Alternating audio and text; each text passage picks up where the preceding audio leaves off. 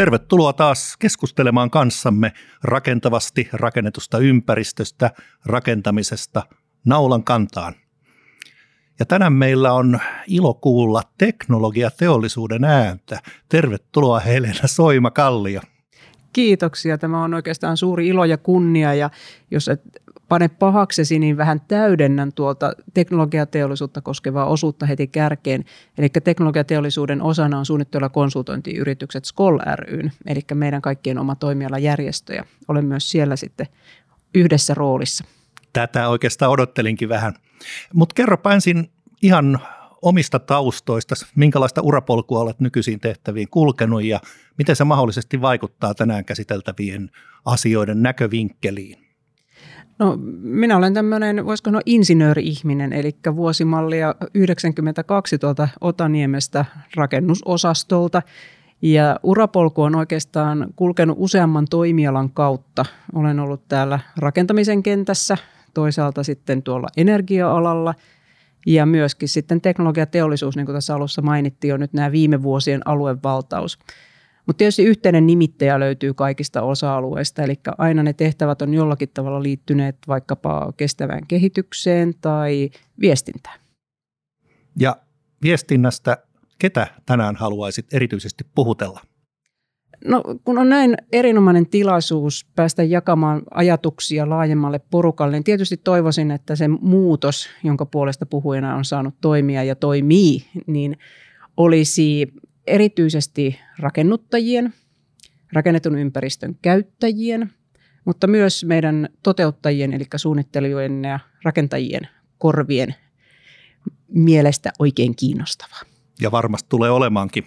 Me ollaan eletty aika mielenkiintoista kevättä tässä.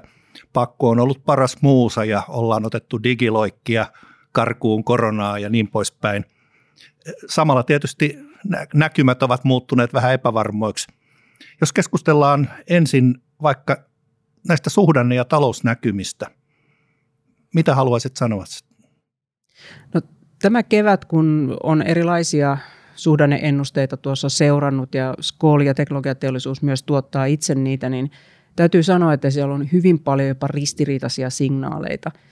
Että tuntuu siltä, että alussa kun maaliskuussa tämä rytinä alkoi täällä meillä Suomessa ja nyt kevään mittaan, niin mittarit ei ole vielä värähtäneet merkittävästi vaikkapa uusien aloitusten, rakennusaloitusten tai muiden osalta, mutta huoli on syvä.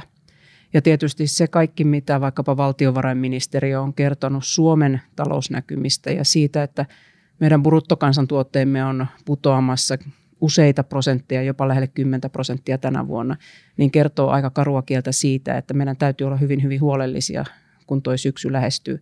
Ei pelkästään tässä terveyden ylläpitämisessä ja epidemian mahdollisesti toisten aaltojen hallinnassa, mutta myöskin tämän toimialan elinvoimaisuuden säilyttämisessä. Aivan varmasti ja tietysti aina, aina kun tulee jotain murrosta, muutosta, niin se tarjoaa tietysti myös mahdollisuuksia. Näetkö jotain sellaisia positiivisia merkkejä ketterälle, hoksaavalle toimijalle kääntää velat saataviksi? No kyllä se on pakko, tämä ikuinen optimisti tai ainakin savolainen optimisti, niin tota, yksi sellainen kysely, taisi olla tällä viikolla, kun tuli tuota Elinkeinoelämän keskusliitossa, jossa oli kysytty sitten yritysten liiketoimintamallien uudistamisesta, niin tämän nyt jo koetun perusteella yli kolmannes yrityksistä on joutunut miettimään uudelleen liiketoimintamalleja. Ja tämä varmaan on semmoinen, voisiko sanoa ilmiö, joka sitten tässä kiinteistö- ja rakentamisalallakin tulee näkyviin. Ja se voi olla, ö, todennäköisesti tulee luovuutta siihen, että mikä on vaikkapa suunnittelijoiden rooli tässä arvoketjussa. Toisaalta tulee tämmöisiä elinkaariajatuksia useam, useille tahoille varmaan mieleen. Voi löytyä ihan uusia ulottuvuuksia vaikkapa digitaalisten ratkaisujen hyödyntämiseen. Eli kyllä mä näkisin, että tässä voisiko sanoa synkässä pilvessä, niin on vähintään se hopeareuna ja toivottavasti jopa kultainen sitten pidemmän ajan kuluttua. Hyvä. Joo, käännetään mustat pilvet ylös alaisin, niin saadaan ne kullat ja hopeat sieltä esiin. Ja tuota, niin tuossa aikaisemmin keskusteltiin myös siitä, miten sitten tämä työn tekeminen mahdollisesti on muuttumassa tai mitä mahdollisuuksia nämä pakolliset oivallukset nyt on antanut meille tehdä näitä duuneja. Esimerkiksi nyt sillä lailla, että että voi osallistua kahteen kokoukseen peräkanaa. Toinen on Jyväskylässä ja toinen on Helsingissä. Varmasti näin ja sitten myös muutenkin matkustaminen ja työhön liittyvä matkustaminen on varmasti yksi niistä osa-alueista, joka ihan jo kustannusmielessä ja tältä ympäristönäkövinkkeliltä, puhumattakaan tuosta tuottavuusnäkökulmasta, jonka mainitsit, niin tulee tässä tarkasteluun yrityksissä ja organisaatioissa – en halua keventää enkä leuhkia, mutta sen huomasin, että jos yhdessä korvassa on yksi kokous ja toisessa korvassa seminaari ja sitten vielä puhelin soi, niin tuota, se ei ole ihan enää tuottavaa sekään, että niin kyllä täytyy myös pystyä keskittymään. Mutta sitten mä luulisin, että myös etätyökäytäntö jää laajemmin, joka voisi mahdollistaa semmoista yhteensovittamista vaikka erilaisten elämäntilanteiden ja sen työn, sen kuuluisen yhteensovittamisen, työn ja yksityiselämän yhteensovittamisen apuja tulla tästä joustosta, jonka etätyö paremmin mahdollistaa. Joo, kuinka ollakaan, niin tästäkin oli juuri hetki sitten keskustelua ja yhdessä pienessä otannassa niin 80 prosenttia ihmisistä sanoi, että joo, tämä sujuu ihan hyvin heillä, että he saa solmituksi niin kuin kaikki päivän duunit – sopivaan järjestykseen ja vapaasti. Ja sitten he oikeastaan tarjoaa sitä lopputulosta, ei niinkään sitä paikalla kykittyä tuntimäärää. Se on juuri näin ja ja, ja silloin kun tämä koronakriisi alkoi, niin muistan esimerkiksi yksi meidän jäsenyritys, aika iso sellainen suunnittelutoimisto, niin totesi, että olihan heillä digitaalisia valmiuksia, mutta sitten kun se rysähti päälle, että toimistolle ei enää tullakaan, niin jouduttiin, voiko sanoa viikossa tekemään sellainen digiloikka, jota oli sitten hartaasti pyöritelty ja mietitty ja valmisteltu työryhmissä ja näin niin jopa vuosikausia. Mutta hyvä tulos tai hyvä lopputulos siitä, voisiko sanoa syvään päätyy heittämisestä, heilläkin oli se, että kaikki sujukin aivan loistavasti.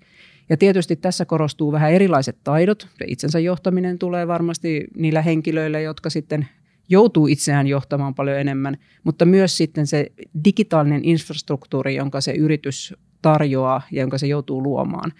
Ei vaan niiden omien henkilöstöjen, henkilöstön, vaan myös asiakkaiden suuntaan esimerkiksi. Kyllä, juuri näin. Eli koronatilanne on ollut tavallaan niin kuin tämmöinen pelottava haaste, mutta toisaalta se voidaan ottaa myös semmoisena – positiivisena haasteena, kun ihmiset huomaa, että hei, mähän osasinkin. Minkälaisia käytännön esimerkkejä haluaisit kertoa onnistumisista, yllättävistä onnistumisista? No mä tuossa taisin äsken mainita jotain niin kuin organisaatiotason onnistumisen, mutta ehkä kaikkein innostavimpia esimerkkejä esimerkiksi itselle on ollut, kun on nähnyt sen oman tiimin onnistumisen. Ja ihan siellä yksilötasolla sen, että tulee vaikka niinkin arkista asiasta palautetta kuin, että nyt mulla vihdoinkin oli aikaa ja alkoi tulla ideoita tähän kehityshankkeeseen tai aiheeseen, mitä tässä on niin kuin koko ajan siellä työlistalla roikkunut, että pitäisi laittaa aikaa, mutta kun ei ole ollut. Eli eh- ehkä tämä, niin kuin, voisiko sanoa, luovuuden vapautuminen on yksi sellainen elementti, joka tässä koronakriisin sivutuotteena voi sekä yksilö- että organisaatiotasolla nousta esiin. Joo. Ja mulle tuli toinen asia mieleen, joka perinteisesti on jotenkin liittynyt tähän skollilaisten hommiin, asiantuntijatyöhön, se, että on kiire. Ja voisiko ajatella niin, että kiirettä parhaiten helpottaa se, että poistetaan ensin kaikki turhat rutiinit. Ei tehdä mitään turhaa. Esimerkiksi siirrytä paikasta A paikkaan B. No juurikin näin ja mun mielestä aivan erinomaisesti asian on joskus, kun noissa Lean-piireissä ja Lean Construction Instituutin asioissa on itsekin ollut mukana, niin siellä on yksi henkilö joskus sanonut, että kaikkialla siellä, missä on jono, on hukkaa. Eli niin, tämä kiireen käsitekin on vähän semmoinen paradoksaalinen, että toisaalta helposti sortuu itsekin siihen, että sanoo, että no kun mulla on hirveä kiire, en mä oon nyt ehtinyt. Joo, joo, mutta, mutta toisaalta, että me ollaan ehkä vähän liikaa glorifioitukin sitä kiirettä ja sitten toisaalta ei ymmärretä sen joutilaisuuden, nyt sanon tarkoituksella vähän niin kuin Tiedän, mitä tarkoitat. Joutilaisuuden Kyllä. merkitystä, koska sitten toinen tutkimustieto, jonka aikoinaan otin itselleenkin ohjenuoraksi, kun luin, että Ihmisen aivot tarvitsevat vähintään 15 minuutin ärsykkeettömän tilan, jotta niistä voi syntyä uusia assosiaatioita ja uusia yhteyksiä ihan niin kuin neuronitasolla. Ja tota, tämä on kyllä todistettu, ainakin itselläni parhaat ajatukset tulee, kun sen koiran kanssa kävelee tai saunassa istuu, että niin siellä on se, voisiko sanoa, otollinen ympäristö sitten. Eli kiire ei ole aina hyvästä. Ei todellakaan. Ehkä se ei kovinkaan usein ole hyvästä. Tämä tietynlainen niin kuin henkinen huokoisuus, se, että on aikaa, voi hetkeksi heittäytyä selälleen miettimään ja itse asiassa olla miettimättä, niin, niin yhdessä aikaisemmassa keskustelussa kävi ilmi myös se, että, että itse asiassa ihmisten elinympäristökin pitäisi olla jollakin lailla huokoinen. Et mä näen, että siellä mielessäkin voisi olla puistoja ja vihreyttä ja luontoa. Ja just semmoisia positiivisia ärsykkeitä. Positiivisia. Eli siis jotain, ehkä no ärsyke on väärä sana, ehkä se olisi myös semmoisia niin kuin, voisiko sanoa, havaintojen mahdollistajia, jotka sitten vie sitä ajatu, ajatuksen polkua eteenpäin. Kyllä, kyllä. Ja murroksesta ehkä sitten siihen uuteen tulevaisuuteen. Tätä kautta ehkä päästään ajattelemaan kestävää kehitystä. Mikä on tässä murroksessa näyttäytynyt sellaisena, että me ollaan aina kuviteltu, että tätä kaikkea pitää olla, ja sitten me yhtäkkiä huomataan, että ei tarvitsekaan. Niin miten me voitaisiin leipoa siitä jotain uutta, mikä osoittautuu myös tämän planeetan kannalta kestäväksi? No toi on hyvä tulokulma itse asiassa, että mistä pitää tai mistä voidaan luopua, jotta saadaan enemmän itse asiassa, vaikkapa elämänlaatua tai toiminnallisuutta tai tuottavuutta, koska se on mun mielestä se, joka tämän yhtälön viime kädessä ratkaisee, että kuinka me saamme sen uuden tai muutetun normaalin olemaan itse asiassa parempi kuin se, josta me olemme luopuneet tai jonka on jätetty taakse. Ja yksi sellainen ehkä havainto, tämä, tämä ei ole kauhean filosofinen havainto, mutta mä olen nyt teknologiateollisuudessa ja Skollissa ollut reilu kolme vuotta. Ja toki sinne menin kaikki ne historioineni, eli niin tota, olen aina pitänyt kovassa arvossa näitä kestävän kehityksen näkökulmia, mutta nyt ihan tämä viimeinen kolmen vuoden muutos, mikä on tapahtunut kaikilla toimialoilla, kaikilla maantieteellisillä alueilla, kaikissa oikeastaan organisaatioissa – jossa siitä semmoisesta pakollisesta pahasta on tullutkin se liiketoiminnan veturi, tai se aletaan nähdä sellaisena, niin se on kyllä ollut hämmästyttävän nopeata. Ja jos ehkä sen verran vielä miettinyt, että mistä se johtuu, niin toki siellä on semmoisia merkkipaaluja tai tienviittoja, kun vaikkapa tieteellinen tieto on osoittanut, että meillä ei ole aikaa, tai sitten toisaalta on löytynyt niitä teknologisia ratkaisuja tai uusia konsepteja, joilla sitten voidaan toteuttaa näitä tarvittavia muutoksia. Et siinä on ollut monta asiaa. Asenne, teknologia ja sitten myöskin, voisiko sanoa, vaan se fakta, että nyt on toimittava. Niin, taas jälleen kerran pakko paras muusa, mutta olisiko sulla kertoa jotain hauskaa esimerkkiä tällaisesta? Niin kuin sellaista konkreettista muutoksesta, niin. joka, on, joka heijastaa tätä, voisiko sanoa, arvo- tai asennemuutosta. No kyllä yksi viestinnässä muuten nimimerkki Skollissakin niin. mietimme, kuinka voisimme tehdä vastuullisuusoppaan ja sen yrityksillemme ja voisimme tätä teemaa, joka meillä muuten tälle vuodelle on viestintään valittu, joka on kestäväksi suunniteltu, niin viedä eteenpäin, niin siellä kyllä on huomannut sen, kun on puhuttu paljon meidän jäsenyritysten kanssa, että miten heidän bisneksensä, mitä asiakkaat toivovat ja mitä meillä on tarjota. Niin yksi on tämä elinkaarinäkökulman voimistuminen. Okei. Eli että nyt alkaa näkyä selkeästi se, että suunnittelussa ja edelleen totta kai lopputuotteessa niin ymmärretään se, että se koko elinkaari on merkityksellinen vaikkapa vähähiilisyyden toteuttamiseen. Ja myöskin sitten asiakkaat ovat valmiita panostamaan siihen, että löydetään sellaisia ratkaisuja, jotka on joskus uusia, mutta aika usein ne on vaan sitten, voisiko sanoa, vanhojen kekseliästä yhdistämistä tai soveltamista, jossa sitten otetaan jopa se niin kuin elinkaaren loppupää, vaikkapa kiertotalous ja materiaalien uudelleen hyödyntäminen käyttöön. Joo, kyllä. Hyvin äkkiä keskustelu on luiskahtanut sellaiseksi, että betoni on paha, että se, siitä on, siinä on iso hiilijalanjälki, mutta ei se sitten niin paha olekaan, jos se talo kestää tuhat vuotta. No esimerkkinä juuri se. Muutenkin tuntuu vähän vieraalta ainakin siinä omassa ajattelussa se, että me lähdettäisiin tekemään sellaisia valintoja puhtaasti vaikkapa ideologisista syistä, koska ne rakennushanke on hyvä esimerkki siitä, jossa tarvitaan valtava määrä osaamista, valtava määrä materiaaleja, jotka on hyvin erilaisia. Niin meillä kaikilla on, voisiko sanoa, paitsi hyvät perustelut, niin myöskin esimerkiksi hankkeessa, niin jokaisella materiaalilla on se optimaalinen käyttöalueensa. Kyllä. Ja sellainen, kun ei oikein tiedetä tulevasta, niin kuin tyypillisesti vaikkapa tämä vähähiilisyys tai ilmastoasia, niin. niin on aikamoista viis, tai on huomattavaa viisautta jättää mahdollisimman paljon vaihtoehtoja käytettäväksi kuin että lähtee ennakkoon rajoittamaan, laittamaan sellaista niin henkistä pakkopaitaa päälle, että ei ainakaan tuota. Joo, kyllä. Tässä ehkä päästään semmoiseen täsmärakentamisen käsitteeseen, eli tehdään juuri sitä, mitä tarvitaan ja annetaan sellaisen olla, joka kelpaa tällaisenaankin. Toi mutta, joo, juuri näin. Ja mä, nyt kun sanoit, niin jäin miettimään oikein, että nyt ei ole muuntojoustavuudesta pitkä aikaan puhuttu, mutta niin tota, ehkä sekin tekee comebackin, kun meillä sitten, mitä mä oon itse miettinyt, että miten nämä rakennuskannan ne käyttömuodot tuleekaan tässä muuttumaan. Että puhuttiin aiemmin etätyöstä, mitä tapahtuu toimitilarakentamiselle, minkälaista on se tulevaisuuden, voisiko sanoa, organisaatioiden tarvitsevat toimitilat. Mitä tapahtuu kaupalle? Ja, ja kaupan murros, jossa verkkokauppa näyttelee valtavan suurta osaa. No se on varmaan ihan totisinta totta, että tulevaisuudessakin me ollaan kaikki pesänrakentajia, niin. että koteja tarvitaan. Mutta tosiaan, että miten tämä fyysinen annettu ympäristö sitten vastaa ja saadaan vastaamaan tulevaisuuden tarpeita. Ja kuinka nopeasti ja dynaamisesti se voisi seurata niiden tarpeiden muuttumista. Tästähän päästään sitten tämmöiseen käsitteeseen kuin hybridirakentaminen. Eli voidaan ajatella tällaista orgaanista rakennuskennostoa, joka mukautuu sillä lailla, että nyt tarvitaan näin ja näin paljon asuntoja ja tällaisia ja tällaisia työskentelyjä, kohtaamistiloja, kaupallista palvelua ja näin poispäin.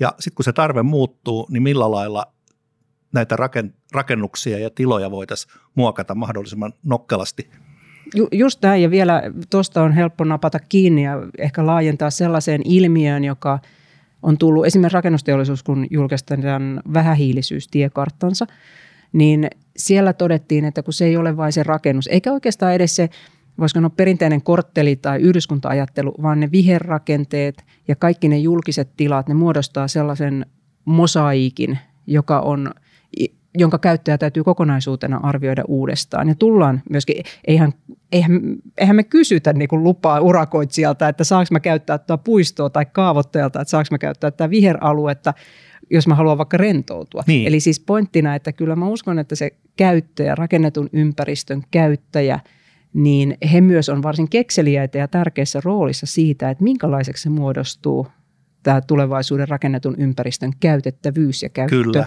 kyllä, ja se käyttäjä on se henkilö, joka parhaiten ne omat tarpeensa tuntee. Juuri näin. Eli sille käyttäjälle tulee antaa tilaa. Mm. Ja haastehan tässä on toki se, että se käyttäjä ei ole monoliitti. Niin, Eli niin meillä kaikilla on monta roolia ja, ja niistä sitten ponnistaa on hyvin vaikea ikään kuin ennakoida, että koska sinä olet tuon ikäinen ja tuollaisella koulutustaustalla ja satut asumaan täällä ja harrastamaan näitä asioita, niin sinun täytyy pitää tuosta ja tuosta. Ei se niin ollenkaan mene. Ei todellakaan. Eli sekä suunnittelijalle että muille tässä rakennetun ympäristöarvoketjussa mukana olijoille, niin kyllä se on myöskin aika kinkkinen se käyttäjän määrittely ja kuinka saadaan sitten, voisiko sanoa parhaiten tämmöiseen liikkuvaan maaliin osumaan se oma tuote. kyllä, kyllä. Nyt muuten kun tässä mainitsin nämä viherrakenteet ja puistot, luonnon, niin tänä keväänä on myös niiden arvo nähty ihan uudella tavalla. Kyllä, kyllä. Ja, ja varmaan jos puhutaan, että mitä jälkiä tämä poikkeuskevät nyt, toivottavasti tämä jää tähän poikkeuskevääseen, jättää meihin, niin tämän työskentelyn lisäksi semmoisen ehkä tietynlaisen hyvän sisäänpäin kääntyneisyyden, siis oman lähipiirin ja sen kanssa, perheen kanssa vietetyn ajan merkitys, niin myöskin se arvostus tätä lähiympäristöä kohtaan, niin toivottavasti jää pysyvästi vähän korkeammalle tasolle kuin mitä aiemminkin on ehkä ollut. Se olisi mitä suotavinta kyllä. Ihan tämmöinen detalji vielä, kun puhuttiin tästä, että käyttäjälle annetaan tilaa, niin, niin tämä hauska periaate, että – että pihat tehdään vaan sit, vasta sitten kuntoon, kun nähdään, että mihin ne kulkuuret on tallautunut. Mm, kyllä, kyllä. Ja muuten huomasitte varmaan, oli Hesarissa juttu poluista.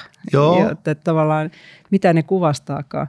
Mutta niin, mun mielestä hyvällä tavalla myöskin, en mä tiedä, miten me suunnittelijat voitaisiin ehkä paremmin sitten ottaa huomioon tai löydettäisikö me työkaluja, jossa sitten näitä käyttötarpeita saataisiin ennakkoon kartotettua – Olisiko siihen tekoälysovellus? En tiedä. Saattaisi hyvinkin olla. Ja, ja Analysoidaan polkuja. Kyllä, kyllä, kyllä.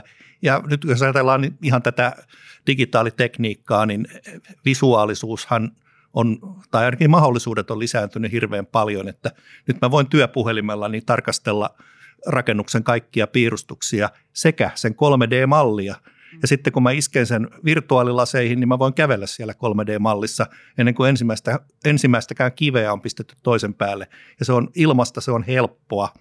Niin, niin tätä kautta tämä joskus ehkä vähän vaikeakin vuoropuhelu loppukäyttäjän ja suunnittelijan välillä jo siinä vaiheessa, kun sitä hanketta vasta kaavaillaan ja haaveillaan, Juuri niin, niin voisi parantua. Ja tuosta tulee mieleen heti, nyt hyödyntää teknologiateollisuus konteksti. Ja siellä on jo pitkään ollut vallalla sellainen vahvistuva trendi, jossa rakennetaan digitaalisia kaksosia. Eli näissä vaativissa laitteissa, ne voi olla vaikka hissejä tai vastaavia, niin, tai sataman nosturit on ollut itse asiassa edelläkävijöitä Aha. tässä trendissä, että tehdään digitaalinen kaksonen, johon rakennetaan tiettyjä ominaisuuksia ja sitten simuloida, altistetaan se erilaisille olosuhteille, häiriöille, vaurioille – ja, ja sen pohjalta sitten hiotaan se suunnitelma ihan viimeisen päälle. Siitä suunnitelmasta tehdään tuotantomalli tai tuotannonohjaukseen suora linkki. Ja sitten kun se fyysinen laite on valmis, niin se tietysti menee asiakkaalle, jos se alkaa toteuttaa tehtävänsä. Ja sieltä alkaa tulla sitä käyttötietoa. Ja se käyttötieto rikastuttaa tietysti tätä tietomallia. Ja sitten kun siellä on vielä se tekoälykomponentti, niin se myös hyvin herkällä korvalla pystyy sanomaan, että nyt laakeri värisee väärällä tavalla, lähetetään ennakoivan huollon palvelu siihen kohteeseen. Ja tätä kautta esimerkiksi valmistavan teollisuuden yritykset, niin tällä hetkellä myös koneella taitaa olla puolet liikevaihdosta tulee jo palvelubisneksestä. Ja se perustuu juurikin näihin digitaalisten mallien käyttöön. Ja mulla on vähän semmoinen mielikuva, että tämä ei ole ihan utopia kyllä meilläkään päinvastoin, että kyllä toi kiinteistö puoli on jo lähtenyt hyvinkin voimakkaasti rakentamaan tämän tyyppisiä konsepteja. Ja mä luulen, että se elinkaari yhdistettynä näihin erilaisiin materiaali-, energiatehokkuus-, vähähiilisyystavoitteisiin yhdessä sitten kustannustehokkuuden kanssa niin ohjaa meitä entistä vahvemmin digitaalisten suunnittelutyökalujen ja mallien hyödyntämiseen. Kyllä varmasti. Itse asiassa mä koen, jos mä ajattelen omaa suunnitteluuraani, joka alkoi jossain tuolla 80-luvun alkupuolella, niin – koen, että tuota, nimenomaan siitä vaiheesta, kun rakennus valmistuu siihen, kun se täytyy pistää kierrätykseen, niin siellä on ehkä suunnittelijoillekin niin vielä paljon paljon enemmän työsarkaa luvassa. Ja samalla se lisää tietysti suunnittelijankin ymmärrystä siitä, että miten se hänen ideoimansa rakennus muuten sitten oikeasti toimi. Oliko, tuliko siitä oikeasti hyvä? Niin ja tuosta mä oikeastaan tekisin mieli kysyä sinulta, kun tarvitset, eikö sä arkkitehti? Niin Olen. Tuo, juuri näin. Niin tämmöinen insinöörin vähän suoranuottisempi kysymys. Insinööreillä ja meidän, voisiko sanoa suunnittelutraditio on hyvin vahvasti kulkenut. Ensin tulisi tekninen excellence, että pitää olla turvallinen ja pitää olla kantavat rakenteet kondiksessa. Ja sitten tuli tietysti tämä talouselementti hyvin vahvasti, jos katsoo tämmöistä, niin kuin mikä on kulloinkin olla pinnalla. Ja, ja nyt mulla on vähän semmoinen mielikuva, että se tunne puskee sieltä. Eli että aletaan yhä enemmän puhua siitä, että kuinka se rakenne tai rakennettu ympäristö palvelee vaikkapa tuottavuutta ja se tie sinne tuottavuuden parantamiseen kulkee vaikka viihtyisyyden kautta tai tällaisten muita positiivisia tunnereaktioita herättäviä asioita, vaikka estetiikan kautta, niin miten, miten me suunnittelijat voitaisiin paremmin valjastaa myös tämä tämmöinen, voisiko no, tunnepuoli, jotta löydettäisiin niitä hyviä suunnitteluratkaisuja? Onko siellä jotain niin kuin uusia tuulia?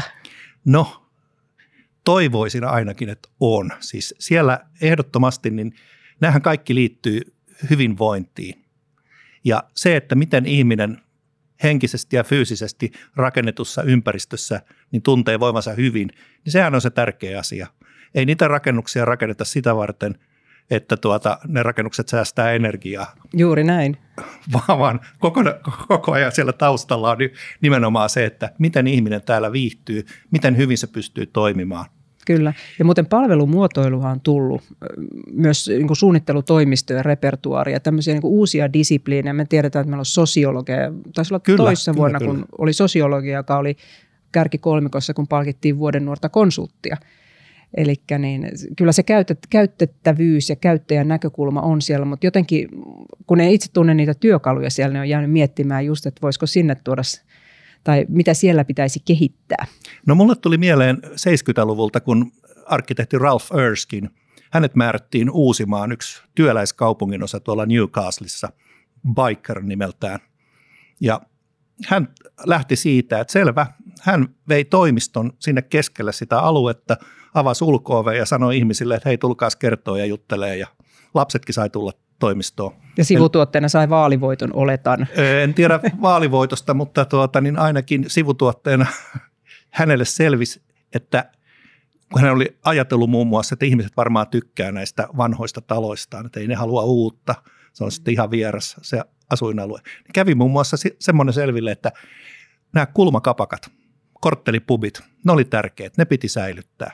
Mutta muuten Erskinille annettiin aika vapaat kädet, että rakenna meille hyviä taloja, että nämä on, nämä on niin kuin likaisia ahtaita, huonoja, ei, ei toimi tekniikka eikä mikään, että näitä me ei jäädä kaiva, kaipaamaan. Et joskus tulee hyvin yllättäviäkin tietoja, mutta kyllä se asenne on siinä varmaan ihan ensimmäinen asia. Se, että haluaa tietää, oikein syvällisesti tietää ja sitten se asiantuntijuus, että ymmärtää, mitä mahdollisesti tämä asukas esimerkiksi ei oivalla ymmärtää. Se on varmasti näin ja siis parhaimmillaan mietin just sitä, että voisiko tämmöiset niin uudet yhteistoiminnalliset toteutusmuodot olla yksi sellainen avain. Siellä jo lähtökohtaisesti ne asetelmat siitä, että ei ole rajapintoja, joissa kinataan, että kenen vastuu, kenen syy, vaan tehdään niin yhdessä sitä ratkaisua, niin tuottaa mun mielestä sellaisen positiivisen vireen. Ja sitten siellä otetaan ne käyttäjän edustajat paljon nyky- tai aiempaa tiiviimmin mukaan siihen – ja mä, mä kans niinku, jotenkin, jos pitäisi veikata, että mikä on tulevaisuuden voittajakonsepti, niin se on varmasti juuri tämmöinen yhteistyön lisääntyminen. Kuinka ollakaan tämä sana yhteistyö, niin se on pullahtanut kerta toisensa jälkeen näissä keskusteluissa. Ja mä uskon, että siellä ollaan kyllä oikealla jäljellä. Juuri näin. Selvä. No yhteistyötä, vastuullisuutta, mitä muuta voitaisiin vielä ajatella tämmöisestä vähän niin kuin pidemmästä tulevaisuusperspektiivistä, kestävästä kehityksestä? No se kestävän kehityksen, voisiko sanoa määritelmä, niin sehän itsessään on jo vähän semmoinen moniulotteinen ja aika moni, joka termiä käyttää, niin varmaan lisää vielä semmoiset omat elementtinsä siihen. Mutta lähtökohtaisesti kestävällä kehityksellä yleensä tarkoittaa, että siellä on tämä taloudellinen elementti, sitten siellä on se ympäristöllinen, ekologinen elementti ja sitten sosiaalinen elementti. Ja nyt sitten, jos mietitään, että mitkä näistä tulevaisuudessa menee ehkä voimakkaiten eteenpäin, niin kyllä mä luulen, että se talous meillä on jo aika hyvin hanskassa. Se tulee myös ihan regulaatiosta. Tiettyjä asioita pitää raportoida, tiettyjä Kyllä. vastuita pitää hoitaa. Samaten se ympäristöllinen tulee hieno sana ennakkovalvonta, kansanomaisesti luvitus ja ilmoitus ja raportoinnit. Eli siellä on myöskin meillä sellaisia mekanismeja, joilla varmistetaan, että vähintään se minimitaso saavuttaa. Mutta siellä jotenkin tekisi mieli nähdä, että me otettaisiin vähän kunnianhimoisempaa asentoa esimerkiksi näistä biodiversiteettikysymyksistä meillä Joo. rakentajinakin. Ja, ja sitten taas se sosiaalinen puoli, niin sitähän tästä jo aika pitkään puhuttiinkin – mutta sitten sosiaalinen oikeudenmukaisuus on sellainen sanapari, joka varsinkin tuossa ilmastonmuutoksen hillinnässä on nostettu esiin, kun on huolta kahtalaista. Toinen on se, että nostavatko nämä uudet vaatimukset tai päästöjen vähentämistä koskevat velvoitteet, rajoitukset ihan meidän arkipäiväisten tekemisten hinta, vaikka asumisen niin. kustannuksia tai niin. liikkumisen kustannuksia. Ja jos näin on, niin aiheuttaako se edelleen semmoista voimistuvaa eriytymistä, että ne, joilla on varaa, niin ne ostaa Teslan ja tekee passiivitaloja, ja ne, joilla ei ole varaa, niin itse asiassa he joutuu vielä enemmän maksamaan ja enemmän kurjistumaan, koska joutuvat käyttämään liikaa tai suhteellisesti suuremman osuuden tuloistaan siihen, siihen ihan perustekemiseen. Eli mä oikeastaan, jos tätä kolmiyhteyttä katsoo, niin mun mielestä me voitaisiin muutama sana vaihtaa ehkä siitä biodiversiteetistä ja toisaalta sitten sosiaalista oikeudenmukaisuudesta. Juuri koska näin. niihin ei oikeastaan ole myöskään ei. helppoja vastauksia. Ei ole helppoja vastauksia ja ennen kuin keskustellaan niistä lisää, niin mä joskus vuosia sitten luin semmoisen raportin, mihin kulttuurit kaatuvat. Ja kuuleman mukaan niin kaksi yhteistä nimittäjää oli aina. Se voimakas eriytyminen ja oli hyvin rikkaita, hyvin köyhiä. Se oli toinen elementti ja toinen oli se, että elettiin yli varojen ja usein se tarkoitti nimenomaan elettiin yli luonnonvarojen. Mutta biodiversiteetistä. Joo, se semmoinen mainospätkä kärkeen, että niin biodiversiteettihan nykyisin mainitaan aika usein tuon ilmastonmuutoksen rinnalla. Että se Kyllä. on niin kuin tavallaan se suuri uhka, joka meillä on sekä itseämme lajina, meidän olemassaoloamme kohtaan, mutta vielä ehkä merkityksellisemmin koko tämän pallon hyvinvointia ja sen dynamiikkaa, järjestelmien toimivaa, toimivuutta ajatellen. Ja nyt niin mainospala liittyy siihen, että meillä on teknologiateollisuuden koko, koko siinä perheessä, ei vain kollissa, niin tunnistettu, että meillä on rajapinta ja meidän täytyy ymmärtää, mikä meidän roolimme tässä ongelmassa on ja ennen kaikkea meidän pitää pystyä muodostamaan käsitys, että kuinka me voimme ratkaista sitä no, ongelmaa. Juuri näin. Ja sitten tullaan tähän suunnitteluun, konsultointiin, rakentajiin, niin mä näen, että meillä on valtava määrä mahdollisuuksia aika pienellä vaivalla ottaa, niin kuin olla osa sitä ratkaisua. Ja kun sanon pienellä vaivalla – niin suunnittelussa mä tiedän, että meidän jäsenyrityksissä on paljon osaajia, jotka on hyvinkin syvällä sitten biodiversiteetin eri osa-alueissa ja niitä, sitä osaamista tuodaan osaksi suunnitteluratkaisun synnyttämistä. Ja samaten siinä rakentamisessa, niin tänä päivänä tiedän, että on ihan rutiinia vaikkapa isoissa infrahankkeissa, niin käsitellä se biodiversiteettinäkökulma. Mutta ne on oikeastaan niin kuin ongelmien hanskaamista. Eli voisiko tämä kääntää vielä se positiivinen kulma taas, että miten me voidaan ikään kuin samalla lisätä vaikkapa sitä lähiympäristön viihtyisyyttä ja lisätä biodiversiteettiä. Onko se sitten niitty kerrostalon katolla? Eli siis tehdä myöskin semmoisia, voisiko pienten askeleiden hyviä juttuja. Kyllä. Siis itse asiassa tässä mä näen melkein sitä, että joskus se on sitä, että älä, älä tee. E, juuri näin. eli eli juuri toisin näin. sanoen, ei tässä tarvita nyt tämmöistä golfkentän kokoista nurmikkoa, vaan että jätetään tuohon tuommoinen viiden metrin kaistalle niin semmoista helppoa, nättiä nurmikkoa, mutta sitten sitä luonnonniittoa ja, ja luonnon maisemaa niin jätetäänkin enemmän. Ja tuohon liittyy myös esimerkiksi hulevesien hallinta no hyvin niin, olennaisesti, joo, että kyllä. Tavallaan siellä tulee paitsi vaikkapa positiivinen mikroilmastovaikutus, joka lämpötilat kosteuden suhteen, siellä tulee tämä ekologinen diversiteetti, joka muuten huom ei ole vain sitä lajien tai luontotyyppiä, vaan se voi olla ihan geneettistäkin monimuotoisuutta. Joo. Ja sitten siellä tulee tämä vesitaseen nimimerkki vesitalousinsinööri niin. niin huomioon. Mutta jotenkin jälleen kerran, ja esimerkithän on siitä mukavia asioita, että ne parhaimmillaan innostaa ja antaa, että näin voi toimia. Ja sitten joskus ne on myös sosiaalista painetta, että hetkinen, noilla on tuommoinenkin näkökulma tässä, että kyllähän mekin osataan. Niin, kyllä. Eli että se, siinä mä uskoisin, että meillä on alana paljon annettavaa ja voitaisiin voitais olla edelläkävijöitä. Joo, kyllä. Luomuratkaisuja. Joo, luom, luom, luomunkin liittyy vähän semmoinen niin määritelmällisyys. No joo, mutta niin- kyllä, niin, mutta joo, ja pakko keventää, pakko keventää, kun sanoit tästä niitystä, niin meillä on semmoinen Itä-Helsingissä pieni omakotitontti ja sitten tänä vuonna on tämmöistä niin ötökkä vai mikä pörriäis, joo, kyllä. pörriäisteema ollut esillä, että pitäisi tarjota no, pienille pörjäisille erilaisia virikkeitä mukaan lukien kukkia. Ja meillä oli vähän huonossa hapessa meidän nurmikko, niin mä ajattelin, että niin, mä en nyt leikkaa sitä, että odottaa, että se nurminata siellä kukkii ja sitten itsestään siementää kylvää vähän sitä paikkoa siihen nurmikkoon. Ja tässä kun on kevät kulunut, niin toissa iltana olin siinä pihalla, niin naapuri-isäntä kysyi, että haluatko Helena, että lainaan sinulle ruohonleikkuria? Onko teillä omanne rikki?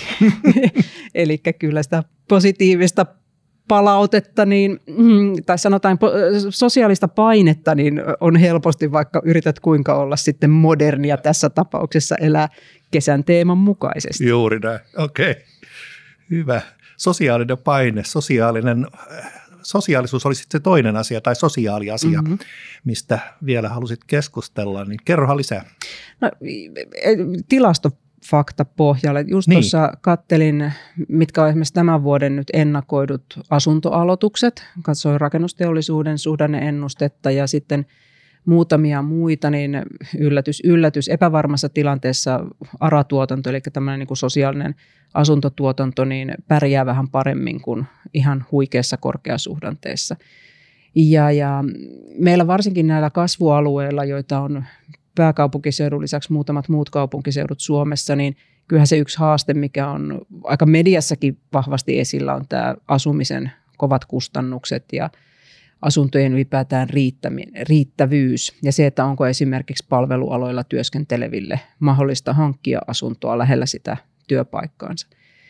Ja Suomi on kuitenkin niitä harvoja maita, joissa meillä on aika hyvin jo asiat, mutta ehkä tässä on semmoinen viisaus, mikä monessa tämmöisissä mittauksissa, kun puhutaan vaikka henkilöstötyytyväisyyttä, tulee esiin, että se, että sulla on asiat hyvin, niin ei oikeuta olla tekemättä mitään. Niin. Eli se on ihan täyttä työtä, että sitten myöskin ylläpidetään sitä hyvää, hyvää tasoa. Ja mä luulen, että jos Suomessa ja kun me Suomessa toteutetaan sitä aiempaa menestysreseptiä. Meillä on huikean hyvät arkkitehdit, ja tämä nyt ei ole vaan niin kuin miellyttääkseen haastattelijaa sanottu, vaan meillä on ne hyvät suunnittelijat, meillä on aika fiksut yleensä kaupunkien päättäjät. No vähän enemmän ne voisi kaavoittaa ehkä niin kuin tonttivarantoon, mutta siis on, on kuitenkin sitä, voisiko sanoa, ymmärrystä ja demokratiaa siellä kaupunkien elimissä. Ja sitten meillä on ne mekanismit, vaikkapa se ARA-tuotannon rahoittamiseen. Ja nyt sitten päälle tämä elvytys, eli meillä on ennätyssuuri elvytyspaketti juuri päätetty valtioneuvoston toimesta menossa eduskuntaan 5,5 miljardia.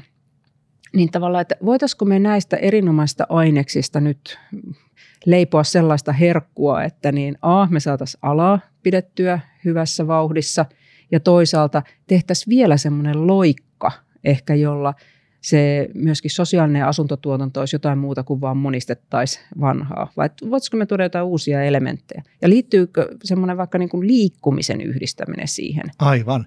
Joo, mulle tuli heti mieleen, että sitten taas toisaalta niin valtavia määriä tyhjääkin tilaa Aivan, on olemassa, aivan. että miten me siitä voitaisiin leipoa jotain hyvää korjausrakentamisella ja tota, samalla sitten ehkä saataisiin säilytetyksi paikan geniuslogia tietenkin ja, ja, ja sitten ehkä, jos ajatellaan esimerkiksi nyt metrorakentamista, jotka on vetäneet puoleensa, niin tämmöistä oikein rakentamisen tiukkoja keskuksia ja siellä on asuntojenkin kauppa käynyt oikein vilkkaasti, mutta sitten ehkä niillä vanhemmilla alueilla niin se ei olekaan ollut yhtä vilkasta, että, että tavallaan niitä muitakin alueita voitaisiin pitää elinvoimaisina.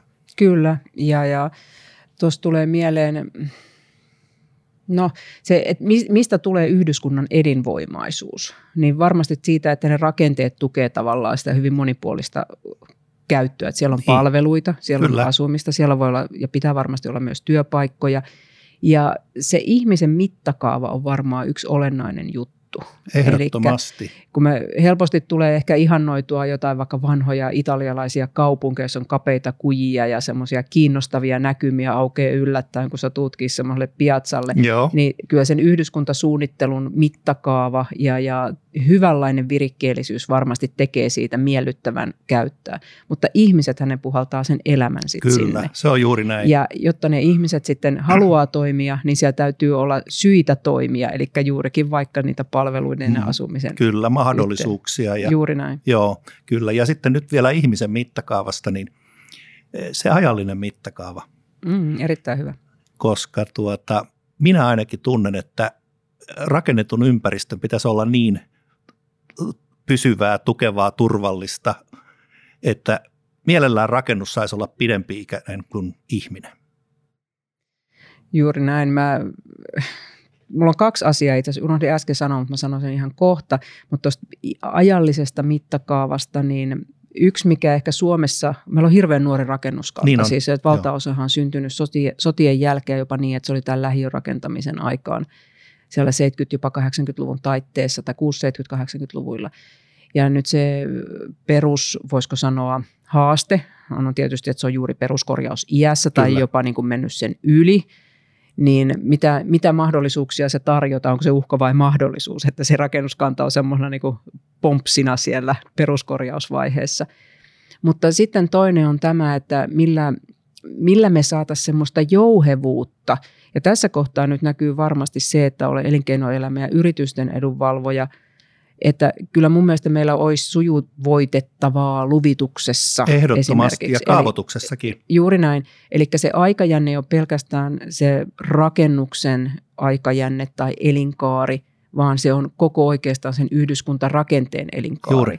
Ja koska meillä on niin kovin nuorta keskimäärin kaikki, myös nämä niin kuin kuntakeskukset, kaupunkikeskukset, niin meillä on oikein semmoista kerroksellisuutta. Ja meillä on ehkä pikkasen huono sieto sitten semmoiselle – en sano, että pitäisi olla ränsistynyttä tai repaleista, mutta siis meillä ehkä ei ole sietoa sit rosoisuudelle. Et meillä on aika semmoista niin kuin ihannoidaan, että kaikki on tip-top ja kaikki on niin kuin hyvin sam, niin kuin semmoista, ei monotonista, mutta harmonista myös Joo, visuaalisesti. Kyllä, kyllä, kyllä. Ja tota, tämä lienee semmoinen seikka, jonka vaan aika sitten parantaa. Sitten kun meidän kaupungit alkaa olla samaa ikäluokkaa kuin nuo Keski-Euroopan kaupungit, tai, tai vielä kauempana, niin sitten meidän on ikään kuin pakko hyväksyä myös sitä monimuotoisuutta ja monipuolisuutta sekä visuaalisuudessa että toiminnallisuudessa. Joo, se on ihan totta, että sitä kuuluisaa kalenteriaikaa tarvitaan sopeutumiseen ja itse asiassa kalenteriaikaa käyttämällä niin rakennuksetkin kasvavat aikuisuuteen. Eli kun talo on rakennettu, niin se on vastasyntynyt.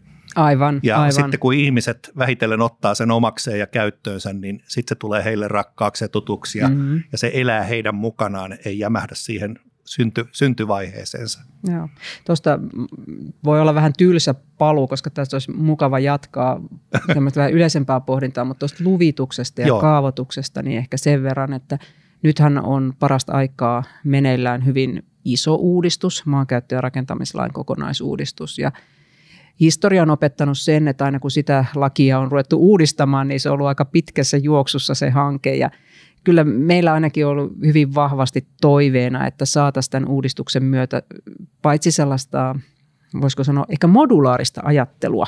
Joo. Eli siellä puhutaan vaikkapa kaavoituksesta. Maankäytön suunnittelujärjestelmässä, niin että saisiko semmoista skaalautuvuutta – ja, ja että kun me emme tiedä välttämättä tänä päivänä, että mikä se käyttötarve, optimaalinen käyttötarve on viiden tai kymmenen vuoden kuluttua, mutta meillä olisi niin kuin kyky kuitenkin luoda niitä linjoja ja sitten tarkentaa vaikkapa sitä kaavaa tai alueiden käytön suunnitelmaa sen mukaan, kun sitten tiedetään, että mitä toimijoita ja mitä tarpeita siellä on. Ja sitten toinen on ihan näiden aikojen voisiko sanoa tiivistäminen, että saataisiin nopeammin ja parempia lupapäätöksiä ja samalla kevennettäisiin myöskin hallinnollista taakkaa, joka koituu vaikkapa kuntien viranomaisille. Aivan.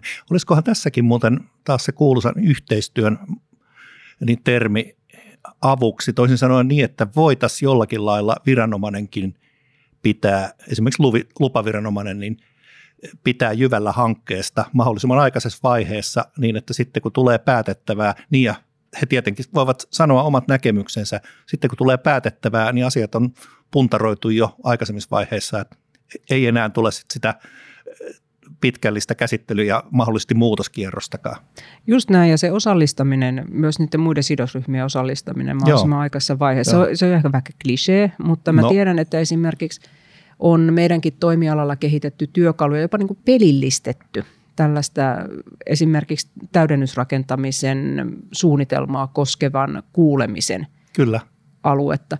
Eli että annetaan niiden asukkaiden lisätä vaikkapa rakennusoikeutta ja sitten siinä Joo. on sellainen niin kuin vaihdanta, että okei, jos sä sallit näin ja näin paljon tiivistävää tai täydennysrakentamista vaikka tälle aseman seudulle, niin palkkioksi saat tänne lähikaupan tai päiväkodin tai jotain muuta ja kun näitä osallisia on tarpeeksi monta, niin sieltä alkaakin löytyä vähän niin kuin se polku, mistä aiemmin puhuttiin. Aivan oikein, kyllä. Eli sieltä alkaa kyllä. löytyä ikään kuin se yhteinen konsensus siitä, että mitkä asiat on tärkeitä, missä menee ehkä se kriittinen raja, että koetaankin, että nyt tämä on liikaa. Joo, joo. Kuinka ollakaan, niin tässä viimevuotisessa lähiöfestivaalissa, jossa Espoo oli isäntäkaupunkina, niin siellä muun muassa koululaiset toimi junioripormestareina – Aivan. He kiersivät rastilta toiselle ja sitten lopuksi heille annettiin pelimarkkoja ja kysyttiin, että no, miten sitä jaatte nyt näille rasteille nämä rahat?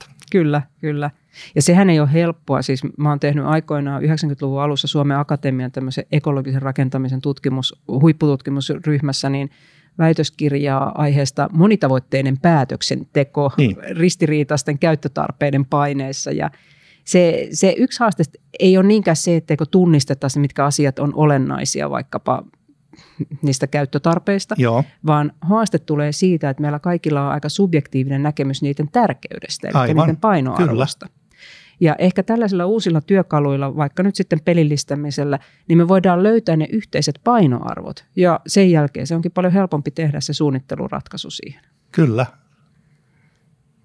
Mitä summaisimme tästä keskustelusta? Tämä on ollut erittäin innostavaa. Kiitos Kyllä, siitä. aamen. Joo, tuota, alalla menee toistaiseksi aika hyvin. Vähän jännättää ehkä ainakin muotoi syksy.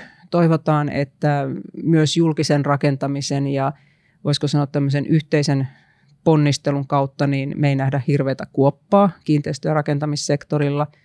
Sitten toisekseen uskoisin, niin kuin ymmärsin, että täällä oli meillä yhteinen näkemys siitä, että tässä on myös mahdollisuus. Eli niiden uusien toimintatapojen on sitten meidän organisaatioiden, ihmisten toimintaa tai sitten ehkä laajemmin tämän yhteiskunnan toimintaa, vaikkapa kopin ottaminen vähähiilisyydestä, että se nopeutuisi nyt tässä – tässä niin tota, ruljanssista tai ruljanssin seurauksena. Ja kyllä mä näkisin, että kuitenkin kaiken, kaiken takana on kuitenkin ihminen. Eli että vaikka tämmöinen insinööri on ja mä rakastan makitaani, mutta niin se, sitä ei sovi unohtaa, että me teemme ihmisille ja ihmisten kanssa tätä työtä. Naulan kantaan. Kiitoksia Helena Soimakallio. Kiitoksia.